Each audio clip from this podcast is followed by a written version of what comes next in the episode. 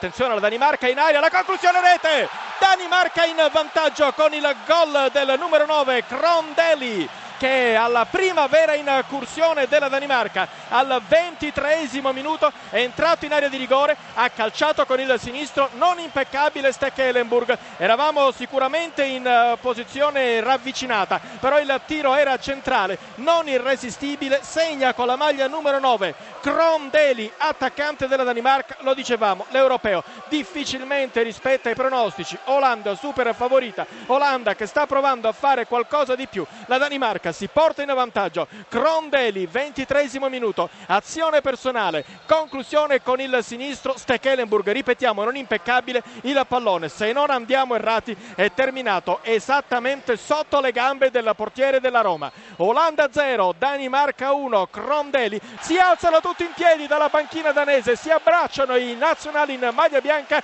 la Danimarca batte l'Olanda, grande sorpresa nel debutto del gruppo B qui a Kharkiv L'Olanda, squadra data favorita, perde contro la Danimarca una uh, partita che avrebbe dovuto vincere visto che le altre avversarie si chiamano Germania e Portogallo. Gomez, colpo di testa, gol. Germania in vantaggio, arriva il cross per Gomez che probabilmente stava per essere sostituito da Close, ma Gomez riesce a portare in vantaggio al minuto di gioco numero 27 la sua Germania. Lo ha fatto sfruttando la sua altezza e sfruttando il colpo di testa che da sempre una delle armi migliori dell'attaccante tedesco. Un eh, cross che è stato scagliato dalla destra in area di rigore. Gomez è riuscito a saltare in anticipo più che alto sulla testa di Pepe e Bruno Alves. È riuscito a piazzare un pallone su cui nulla ha potuto. Rui Patrizio, la gioia di Gomez, Gomez che con questa rete ha realizzato, pensate, 23 gol con la maglia bianca della nazionale. La Germania ha battuto il Portogallo per 1-0, decide il gol di Gomez al 27 della ripresa, colpo di testa vincente di Gomez.